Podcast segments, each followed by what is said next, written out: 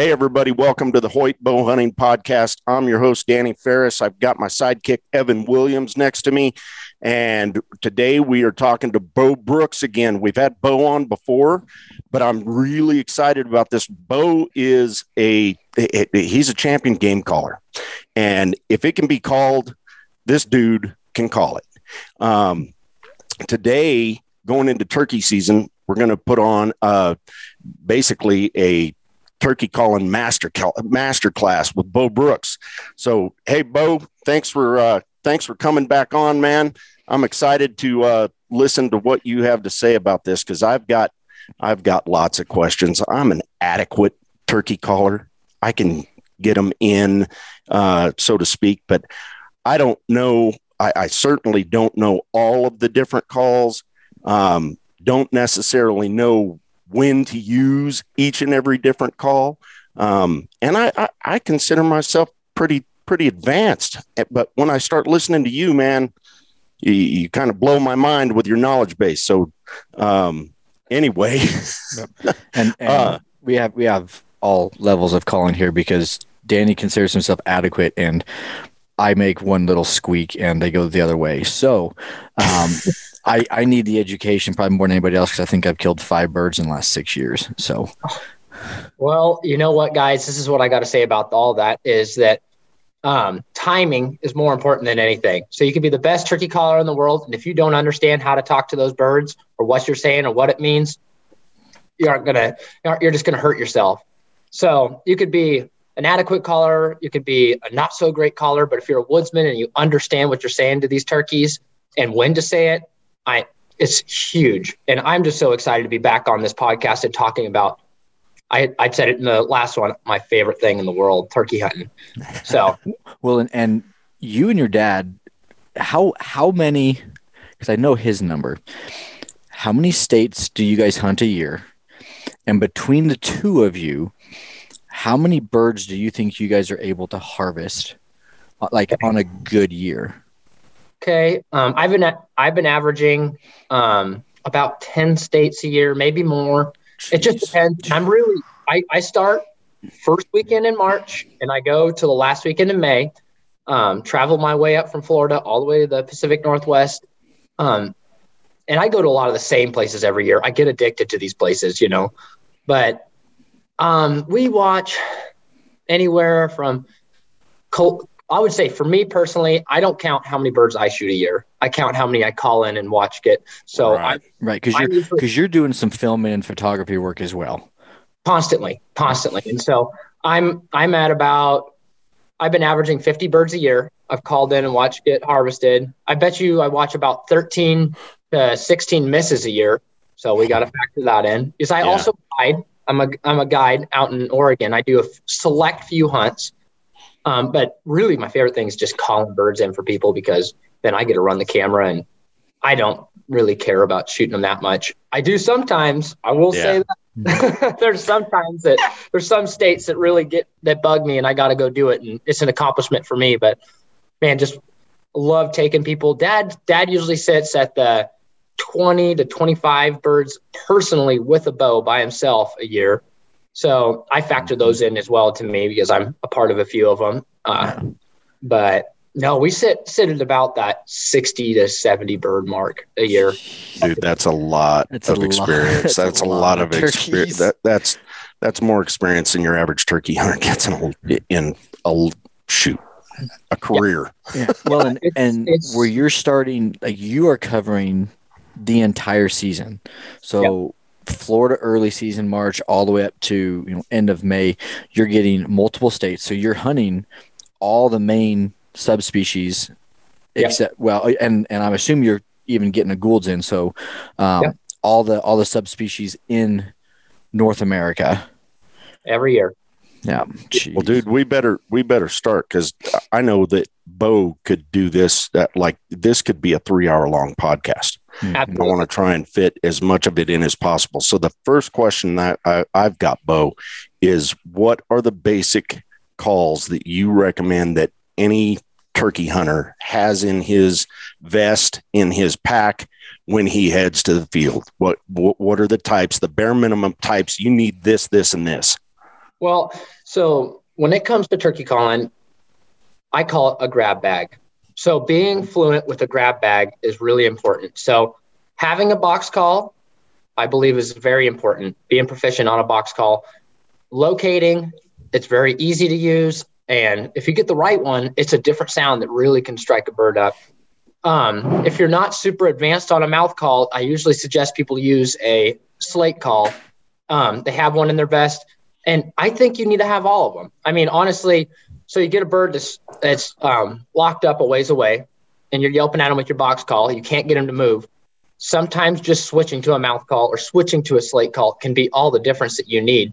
To- I've I've noticed that so many different times, and I wanted to ask you why that why that is because there's been uh, I don't know so many different times where I've tried to locate with one or tried to get uh, get one to come with one, and you switch and bam, he fires, or you know, yep. he, all of a sudden he's coming in, and it just takes the you know the diff, different sounds. So, what do you have a good answer for why they do that or what it is? I'll be honest with you, I don't. Yeah. I I know that I'm trying to replicate the hen that's closest to him, mm-hmm. the hen yeah. he is hearing. So you get a hen that's you're going to get a slate call that's got that. But if you want one, if you if he wants one that goes cock, cock, cock, cock, cock, use a box call. And so using those different sounds can replicate the bird that he wants to hear. You know what I mean? Right. And right. sometimes if they're in the mountains, they don't care what they hear as long as it's a turkey. You know, some days the best thing I can say about turkeys is some days you can't do anything right, and some days that how did how does that go? You know what I'm saying? Yes. Yeah, there's there's some days you can't do anything right, and there's others you can't do anything wrong. Exactly. And so, but having those, like, I hunt a lot of public land down in the South, the really, really tough birds, man. Even with a shotgun, they're really yeah. tough birds, let yeah. alone bow hunting them. Mm-hmm. And having all of these different uh, calls at my disposal and being proficient with all of them just gives me that much more of an edge over that bird that's been called all season. Um, and so that would bring me to the mouth call. The mouth yeah. call can do everything if you put your mind to it. Right. And right. it's the hardest one to learn, and but it, in my opinion, is when it get when they get to within 300 yards is the most realistic. So, so uh, having, one one piece of advice that I've given people that I, I'm either guiding or are trying to learn the mouth call, and I just want to see if you agree with it or not. I, a lot of people get they go into the store, they buy one mouth call, they can't get it and they think i can't blow I, I, can't use a mouth call. You have to try as many as you can get your hands on in my opinion. Like any of the combo packs that you come across or whatever you don't know which one it, it, i might be able to use one really well and and evan can't use that one as well and vice versa. And once and you find that one that you that fits you all of a sudden you can do a whole lot more than you think you can yeah. Yep. And and also the same way. Like I usually carry anywhere from four to like eight on my person. Um, I've yep. got a I've got a strap that's got four, and then in my bino harness I'll keep some others um, because different cutouts, different retentions, um, double versus triple. Like I feel like it can also be allowing me to be softer or raspier or deeper. And there's like if I needed to throw out a small soft purr, there's there's certain some cuts, I can do it with and some you can't. Yeah. And and it comes to even the cut on the latex. Yep. So so this is the thing. There's a few different types of cuts on latex. I'm a mouth call builder. So mm-hmm. you know, what I also would urge anyone to do, you buy these calls, oh, I can't run it. I can't run it.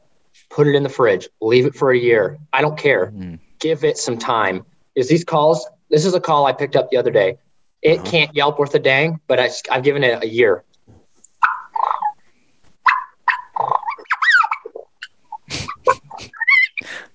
it's it's got that beautiful, just Holy really cow. soft talking, you know, and that's what it is. You put these calls away, and you'll find things that you can do with them that you can't with a tight call. And did you, you say put it in the in the fridge? Put it in the refrigerator you put it anywhere else, it's going to ruin the call. The fridge keeps it nice, not too cold. Don't put it in the freezer. Right. Do not put it in the dash of your truck. Is that's two days, it's done. Yeah. So, um, but that being said, you know, there's so many different cuts. And even as a mouth call builder, I build 10 of these things. There's latex is not consistent. Yep. They'll be different. Even if I'm te- the tensions are exactly the same, even if I'm hand cutting them exactly the same, there's going to be a little bit of a difference. So if you go buy a Bo Brooks signature series bat wing call, yeah. if you get three of them, there would be slight differences in it because of the uh, of the consistency of the latex. Yeah, and so and that's that's the thing. It could be very similar, right? But just it's just a part of it, man. I just mm-hmm. it just I get it as close as I possibly can, but there right. will be, there's little inconsistencies in that latex that you can't see that is pretty pretty incredible. But that being said, you'll find the cuts that work for you. So if you blow straight down the middle, usually you want a ghost cut. If you like to switch sides, you get a bat wing or a combo cut. Um, and if you like a lot of rasp, you run a V cut. Mm-hmm. And so just kind of breaking down the different cuts, you know, mm-hmm. there's definitely consistencies there as far as most most bat wings are going to be your mid-range call, your V cut's going to be your raspy call, and your ghost cut is going to be super easy. Just run it right down the middle for clean stuff. The ghost cut's where they cut the V out, correct? Yep, yep you cut a V and then you take it and you clip it out. Right. So okay. very good for key king, very good for soft talking, and um, very good for people that run their call straight down the middle. Right. Yep. Right. Now, as as we're talking about this, so Bo, you work for Higdon and Power Calls.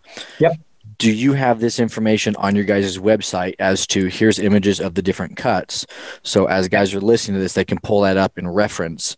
Okay so, side caller. Here's the ones to listen to and and yeah. like like you mentioned the kiki which is actually one of my favorite calls especially in that early early season when it's just kicking off yeah. um, and those those fall groups have not broken up. So i'd want to go and go okay bo says this is the kiki one. Like that's the one i want to try and focus on yeah, absolutely. And so all of mine are named, like besides the Bo Brooks signature series, the V cut's the cutter, the Batwing's the Yelper, the Ghost Cut is the Ghost Cut. Mm-hmm. You know, the Cluck Purr is a two layer call that doesn't take any any anything. It's just right out of the gate, soft, pretty. So you know, I try to make it as easy as possible for everybody, and mm-hmm um, like all my tutorials I put on the internet too, I show you how to do those different sounds on different calls. But just right off the bat, like you want to do a, a kiki, ghost cuts can be your best best bet. Right. Right.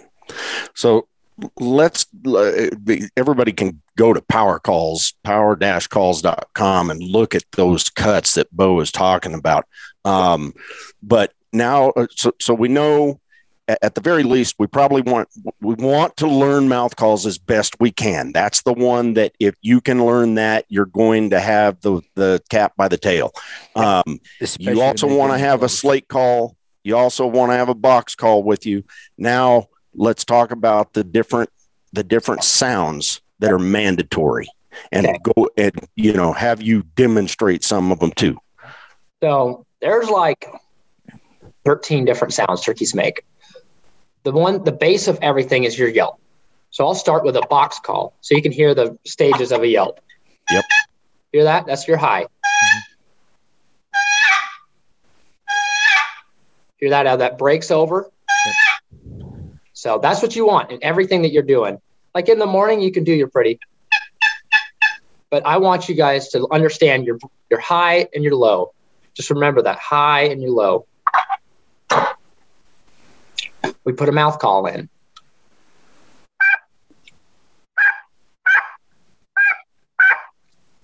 What I t- urge people to practice is have it holding that high. If okay. you want a true yelp, a true two tone yelp. And guys, if you're listening right now, if you're wondering where I put my tongue, I take my tongue and I put it back. If you're looking at a mouth call behind the second layer of that latex. And that okay. will make you so much better using the tip of your tongue. If you use the middle of your tongue, it's going to sound like this.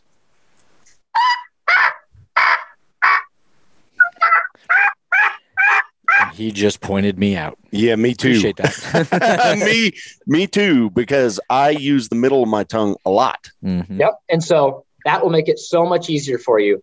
And depending where the opening is, so a ghost cuts down the middle, right? Mm-hmm. A combo cut can be on either side. bat wing is on either side, whatever side's easier for you to use. The overhangs where your rasp comes from. That's your hear that? That's your that's your rasp. Mhm. So practice holding that high. And I want you to drop your jaw, and that's how you get your low.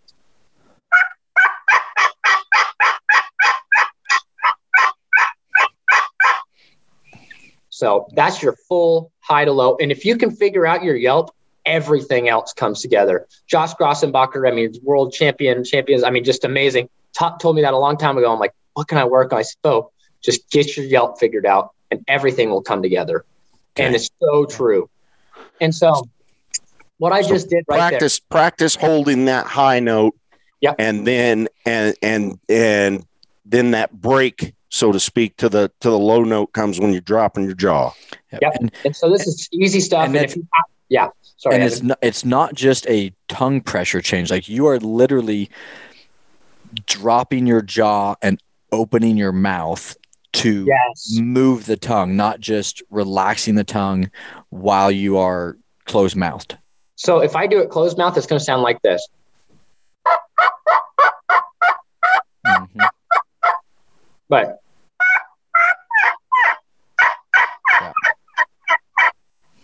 so you're getting that high to low. Right. But that that sound that I'm making right now, for anyone that doesn't know, I call it a plain yell. okay. Sound means just I'm right here. You know what I mean? It's, And- it's basically like a locator bugle for elk. It's just a, I'm a turkey. This is where I'm at. Yeah, it's it's it's a cow call. You know when she just goes, "Ah," Yeah. I'm right here. You know, I'm right here, Right. And I'm not doing anything crazy. Speeding up the tempo of that yelp means something different. So you're going to learn that with everything you do with turkeys. The tempo and timing can change how you're presenting it. It's just like saying "hey" and "hey." Yeah. So "hey" would be, and "hey."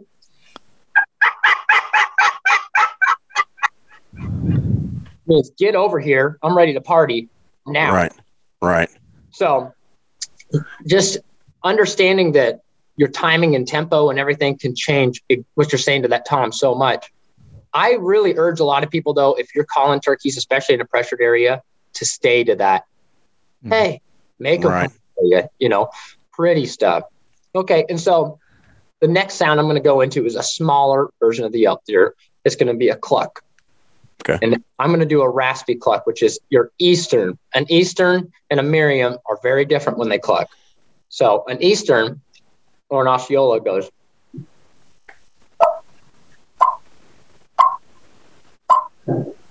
And all I'm doing is going. And I'm using my lips and my jaw stuff as well, guys. So that's So that's popping your lips almost. Mhm. uh, to, I'm not actually popping my lips. You can, go, which is really easy. It's real pretty. But I also use my tongue as well, and I go. So Now, do, do people get clucks and per or not clucks and purrs, clucks and putts confused a lot? So, um, speaking to that, I was hunting with Scott Ellis a long time ago, another amazing turkey caller, and he told me, I said, Scott, he was doing putts, what I thought sounded like putts. hmm He's like, Bo, he said, I don't, it, it, I've never ever made a sound like that that scared a turkey away. So you, you'd hear this and go, you would think that's a putt, but Yeah. hens, like Merriam's, especially hens, they go "Putt, putt, putt, putt, putt," instead of cutting. And so there's, don't be afraid to do it. You know what I mean? And just Right. practice it. And it's 90% of the time, I, I've never ever had a problem with scaring a bird away with it. Okay. So, um, and, and it was really interesting to me because I never made those noises because I heard them Mhm. Yeah. and I was scared to. And as soon as I right. started to, it's just adding more to my arsenal. Right. Um, so right. What, what is a cluck? A cluck is just a content sound. It can be done on the limb when they're sitting there. It can be done while they're sitting on the ground foraging. It's still another content sound. Just show, I'm not worried about you. I'm just doing my thing right here. I'm just happy. Which a sped up version, like we did with the Yelp, uh, yelping, excited, yelp the hey, hey. There's a cut.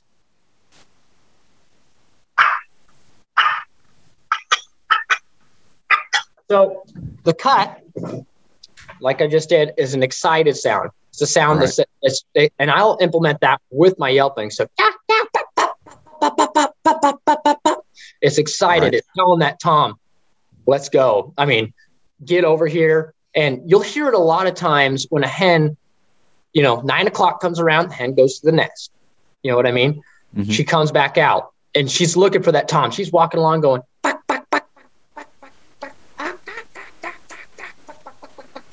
just excited, trying to. It's like, where is everybody? Where are you at? I'm trying trying to. In the natural order of things, the hen goes to the tom. Right. Right. And so he gobbles, she runs straight to him. So a lot of times, if you start hearing a hen cutting and yelping while you're sitting in the blind, that Tom starts gobbling. it's a lot of times it means game over. You know what I mean? Because that hen will go in there unless you can get her fired up and bring her, bring him in. Right.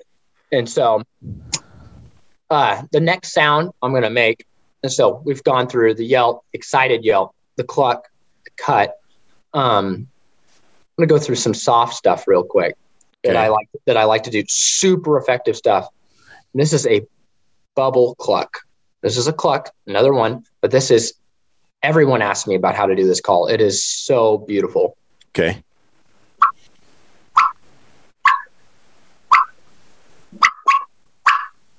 And I usually use a whine with it too. Oh man, whines are super hard for me for some reason. So if you guys, I was talking about that open spot on the call. Yeah. Those cut straight down the middle Yeah. on a combo on the side, bat wings aside, on a V cut. You just got to figure it out because it's really hard and it, I wouldn't even try. Right. So on the side, you want to find what I call a key. So we're going to get into that sound too, but you push on like on a combo cut, push on the far right side of the call where it's open. Right. You can yelp off that side too, guys. That's where you can get a rollover yelp by dropping your jaw. But what I'm going to, what I'm trying to show you here is that you take that key and you just go whip, whip. Uh, So it's it's almost like you're saying the word whip. Exactly. Okay. And then for my whine, I go woo woo, woo woo, with my tongue. And you're just having to do it on that open part of the reed. Oh, Where if you do it down the middle, it's going to sound like Right. this. Got to push on the side.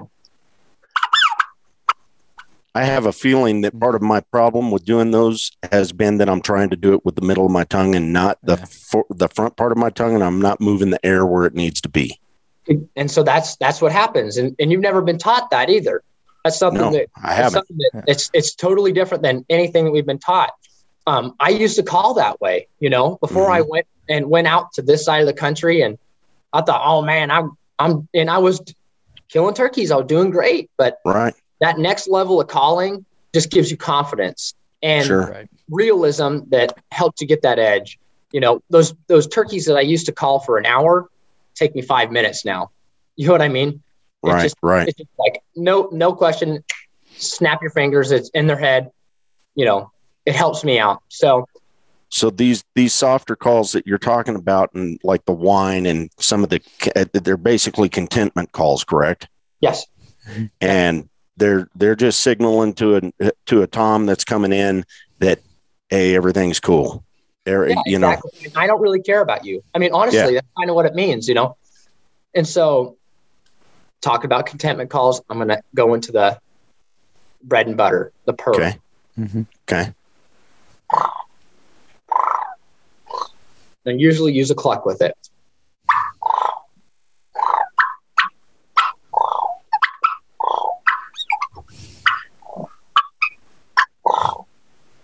Ooh, spitting feathers. But but uh no, it's all I'm doing. There's a few different ways to purr, guys. Using your lips is not the way to do it. I mean, you can do it. Can hear how that sounds. But I either if you can't flutter your tongue, that's what I do is flutter my tongue. Yeah. You can use the back of your throat and gargle and go. Yeah.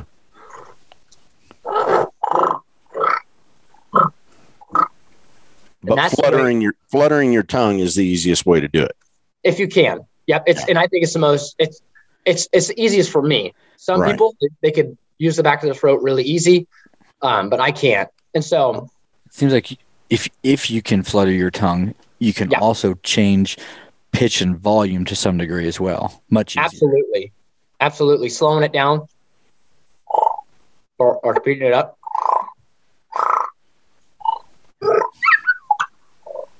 Now, what was that that you threw in the middle? I said that's the whine that we learned earlier. It's the whine. The whine. Okay. Yeah, the happiness. It's a happy kit sound. Yeah. A lot of times, this is what my content calling sounds That like. sounds So, really good. That sounds so much better than my whine. Sorry, go ahead, Brooks. okay, so th- this is how I put it all together. So we've learned them now. Okay. Yelp, and I'm going to do a bubble cluck, purr, and a whine. This is kind of what I like to do. I'm set up against a tree. You can think about it in the hardwoods.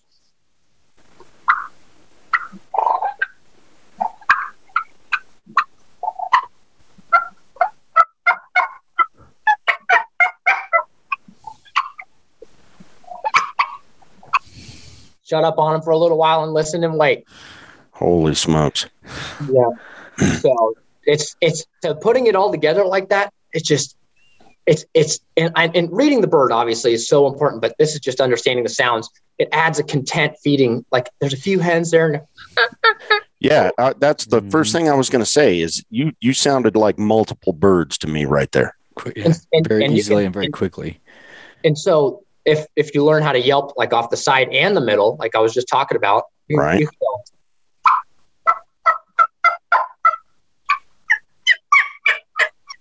Okay, so um, go to you know, it really depends. If I've got him gobbling, I've got him on the hook. I want to scale it back. This is my soft talking we talked about. So we got the sounds, the cl- cluck, and I'll do a bubble cluck here, a purr, a whine, and a yelp.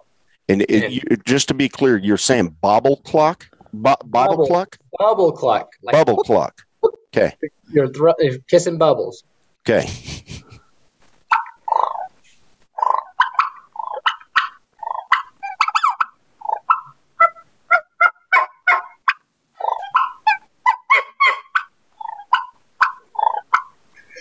And so that's that's my soft talking, you know, on a tree, just giving him a little bit of something, not going crazy.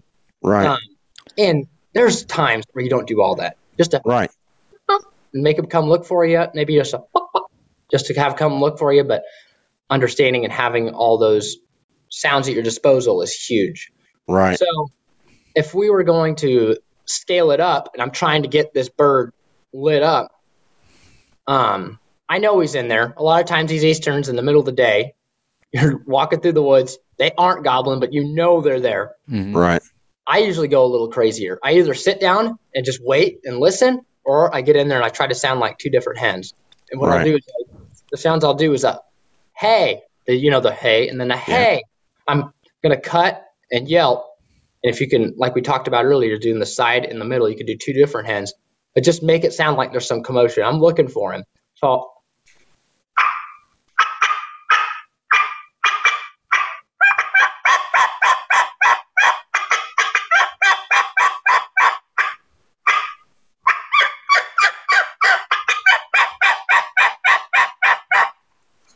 And so that's my and usually, you know, that middle of the day, it just So once that's- you if if you get them lit up, they're dead. you know. That's two so different hens talking to each other. One of them cutting and one of them yelping. Hmm. It well, one of them's cutting and yelping, and then one is cutting and then doing another type of yelp. So it's called a rollover yelp, where I push off the side and go shiak. And the Okay. middle one where it goes So, so- l- let's say for a guy who, you know, no, eh, there, there's some people that are going to get it with the mouth call. They're going to sit down and practice and they're eventually going to get more accomplished with it. Some guys that just aren't. Or eh, eh, so, Yep. what, what's the best alternative for them to whip out the box call and the, and the mouth call? If they're, if they're only capable of sounding like one hen with a mouth Ab- call absolutely. And, so or, or a slate. And, or a slate. And so a friction call with a mouth call is great. And just a friction call by itself, some a a lot of times is just enough. So I usually And that, that's a box That's call he's using box. right now. Yep. Yep. I love the sound of that. That's beautiful. Sure. If, if they're not answering that, I'll put a mouth call in with my box call.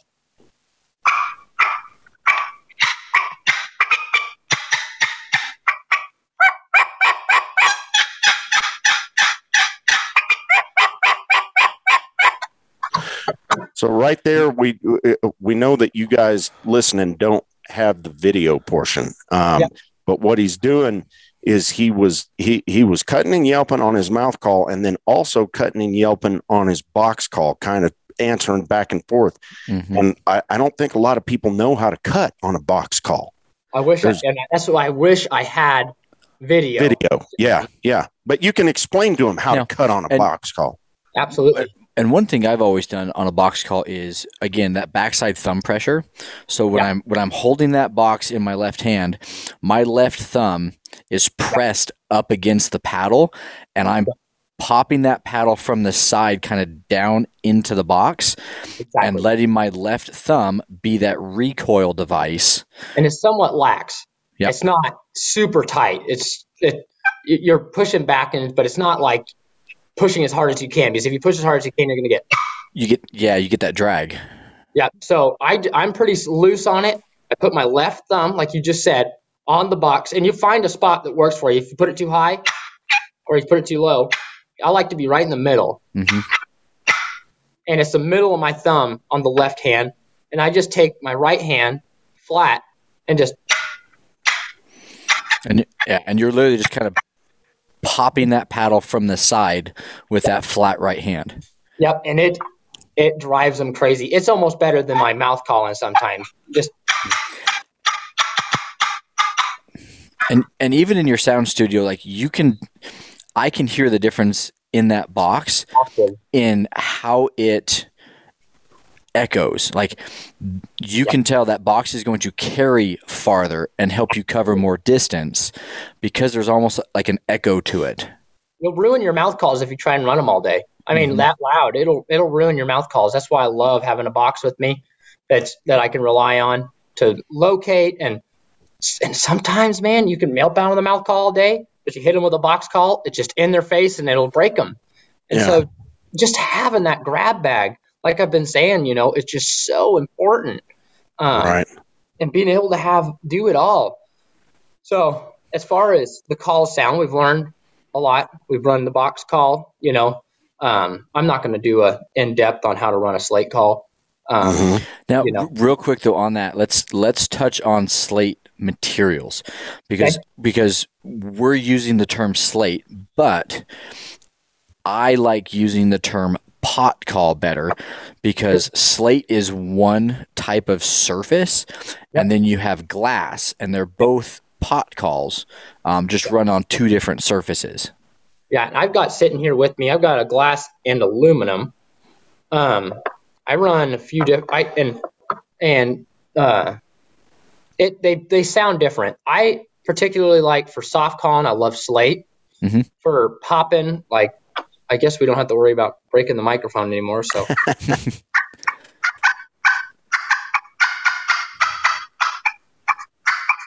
this call's getting pretty old, but see how loud that is. Mm-hmm.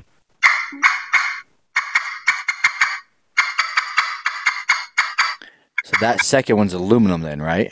Aluminum, yeah, that aluminum pops. Yeah. and and so I usually put my hand. If you got, I know you guys can't see it, but I take all five fingers and put them like it's a crown. I put the call in the middle of it. Is if you put it down here like this, it's going to sound. It's gonna mute it because you've got you've it. got that that resonance chamber. Yep, and that's why there's holes in the bottom of it to let that sound out. And so if I'm soft talking, I have no problem taking my hand and going.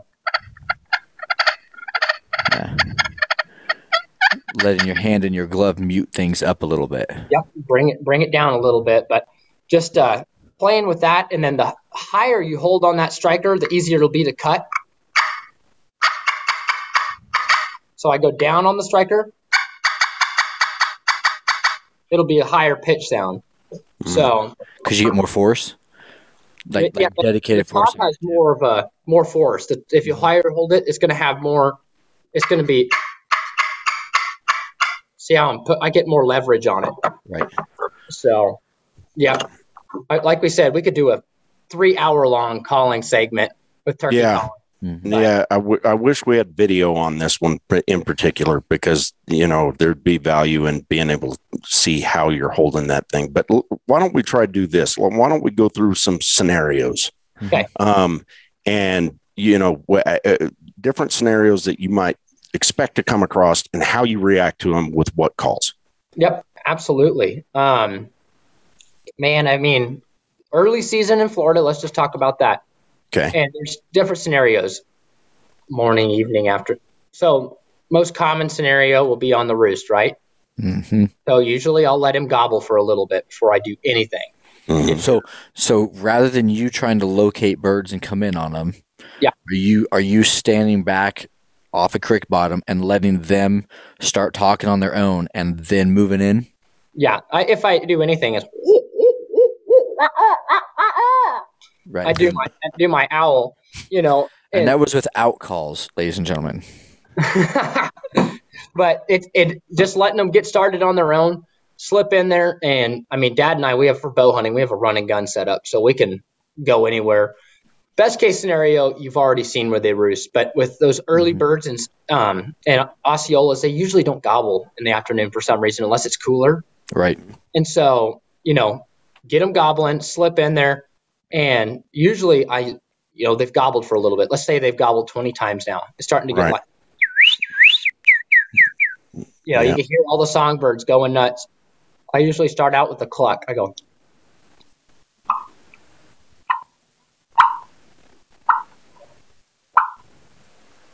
usually he'll go, gobble Mhm. on that. And I'll just let him think about it Mhm. you know give them a little bit of time. And this goes through everywhere for early season birds and and usually in the roost. It's kind of a you know we don't talk to them a whole lot in the roost. Sure. and as, as i'm waking up you're painting a picture. As i'm waking up i'll add clucks and some yelps in there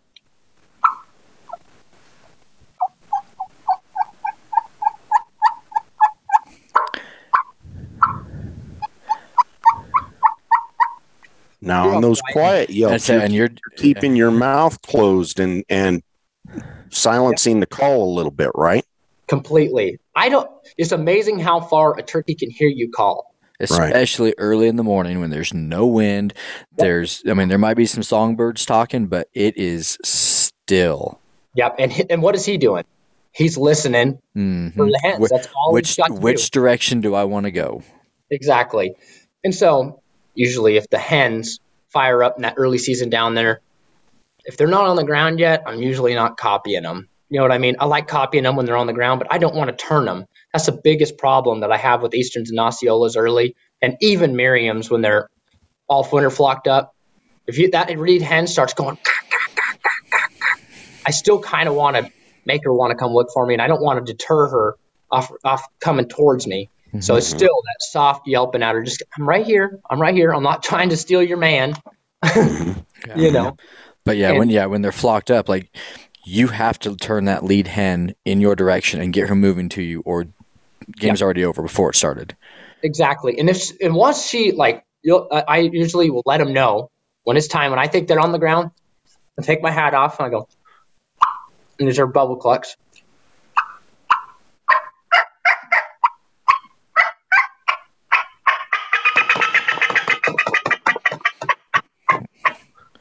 Fly down. It's letting them know out. fly down tackle. That's a series of bubble clucks and cuts, and letting them know I'm hitting the ground. I'm on the ground now, and some scenarios I'll do it earlier. If he's not on the ground, I'll do it to get him coming my way. You know, Yeah. get on the ground right now before the other hens hit the ground. And if that's the case, I usually will hit him hard. If the hen's going down though, I just still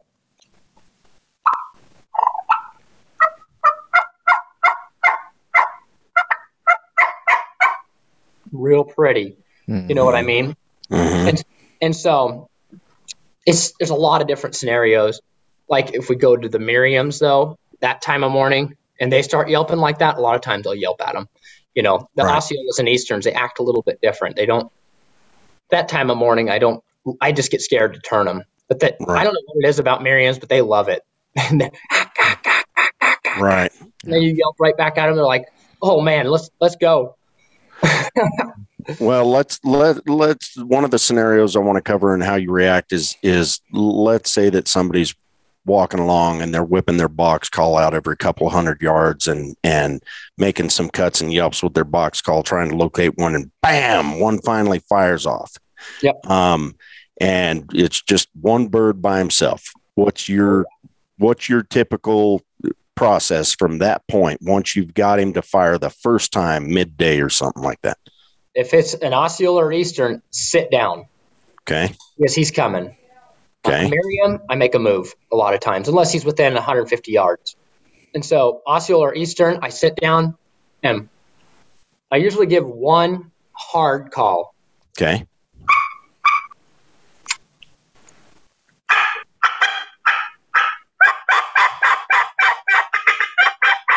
And shut up. Quiet. Let him think about it for a little bit.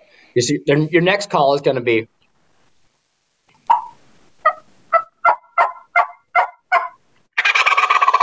That's what it's going to sound like. He's going to be right there.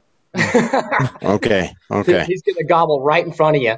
Usually, is it's in the middle of the day. It means it's on. Is these these birds, these easterns gobble when they gobble, it's for a reason.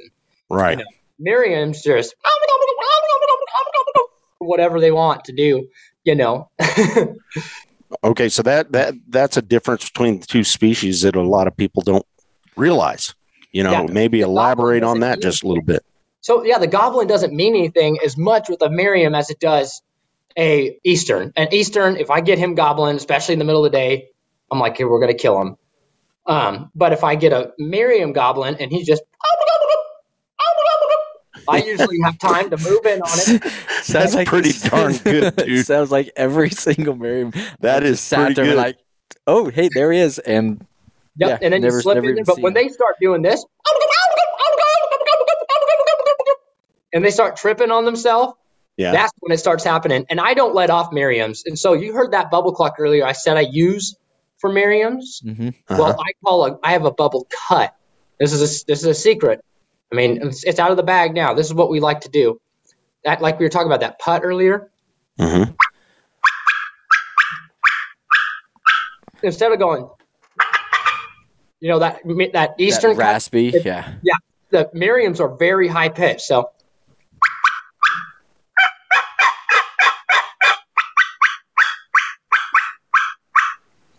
they just mm. go absolutely insane. So that's the key. And so you're wait, wait for the trip and then get high pitched. Yep, exactly.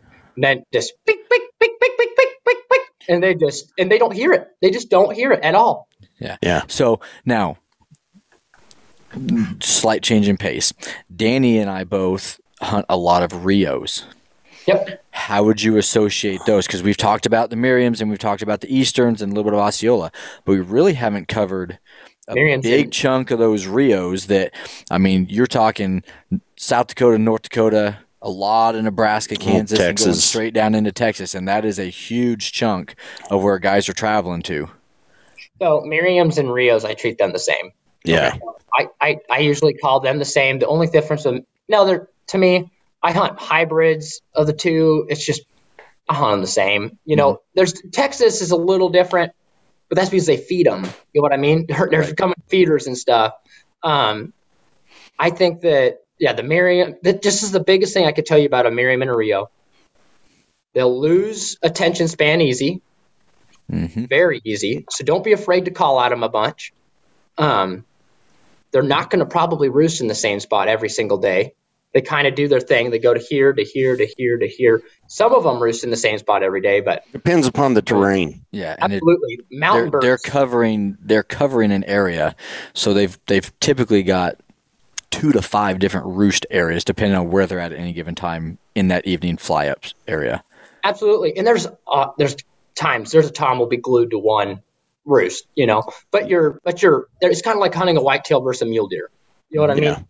A whitetail stays in his little zone, you know, and uh, mule deer kind of stays in his zone, but he goes out and he could come back on a different trail every day, you know, and the whitetail is is more patternable if if that makes any sense. I always tell people when we're talking about Merriams, uh, you know, a lot of people who have hunted Merriams, their experience with them is in, you know, creek bottoms in Nebraska or South Dakota or something like that. Well, those creek bottoms, their roost trees are are much more hard to come by, and they there's lots of times where they're roosting in the same trees night after night after night. Their options aren't that aren't that big necessarily. If you're hunting mountain Merriams, exactly in thick timber, boy, they've got lots of roost options, and they may or may not be in the same uh, area roosting one night after another. And mm-hmm. locating those birds is the big problem because the terrain that they're in isn't concentrating them. Absolutely, they're and they're and they're constantly moving up the mountain. I mean, yeah. first of April, they're all going to be on the private. They're going to be partying down there at the snow line. They follow it all the way up. They're yeah. trained never to use the same roost. You know, yeah. it, it's it's in their DNA. And yeah, I'm going to throw this out there. Hunting mountain birds is my favorite thing on the planet. So yeah, me too. It, it strikes it strikes me, and I even I mean I'll tell you, there's mountains here in Georgia and Alabama, and honestly, there's some of those same things that go that cross over from easterns. You know what I mean? They they kind of act that way when they're in the mountains. So, you know, the low lowland birds versus the highland birds have their similarities. You know what I mean? Mm-hmm. Mm-hmm. And so it's pretty pretty cool to see that though. So, um, it, would this be a fair statement just based on what I've hearing you say and you know i have much much more experience with light fan birds it, whether it's merriams or rios or hybrids uh, than i do with easterns mm-hmm. um, i've hunted easterns a good bit but you know a lot of times um, i feel like guys that are hunting Merriams and Rios, uh, one of the biggest mistakes that they make is being is not calling enough. Um, and when it comes to Easterns, I think one of the mistakes is calling too much. So that's, is that yeah, you nailed it. You nailed, nailed it. it right there. So nailed like with with Merriam's and and and Rios, I mean, I'm I'm aggressive. I'm more aggressive than most yeah. of the guys that I see out there, and Uh, especially guys that just don't have confidence in their calls just yet. Yeah, exactly. I see them lay off when they should be pouring it on. Yeah. yeah. And so, if speaking to that, like i am a guide, I take people from the Midwest that have hunted Easterns their whole life, and you set them up in a spot and they sit in the same spot all day. Yes. If there's some areas you can get away with that for if you've been scouting it, mm-hmm. right? But if you haven't, go find a bird that's ready to work. Right. I mean, I pour, I put a hundred dollars. Dad and I put about a hundred dollars worth of fuel through our truck a day, running yeah. around getting on birds, moving around and getting on different birds, and and don't give up when you get on one. Give them everything you got. But if you think you're just going to sit there and when he quits gobbling that he's coming in, that's not the case with Merriams for the most part. Right. That means they've walked off, and you need right. to go strike them up again. And like elk hunting, pop in the bubble. Yeah. Getting yeah. in his zone that's going to make him turn around and come running in. Mm-hmm. Right. And Easterns, it's a completely different concept. And and so how I've been successful though, I, it is a completely different concept because mostly you want to call soft, you want to be pretty, you want to lay off them, but on some areas, throwing some of that heavy calling in small doses, like right. like I said, back, back, back, a lot of guys won't even do that. The, the, this is the ninety percent of eastern hunting, you know. And then that's it. A half hour, and I'll walk right past them and back, back, back, back, cow, cow, cow, cow, yeah. and then I sit down and I did, and I'm I've got the edge. Right. You know what I mean? And so, right. learning learning how to you do all of it is being a turkey hunter, understanding how to do all of it. Because there's times where I sit down, and I won't say anything for an hour, mm-hmm. and he'll just pop up and go. And so being being willing to try this stuff is mm-hmm. huge. Right. Well, and trying your best while you're out because you're you're certainly going to have plenty of failures, but those failures are each opportunities to learn.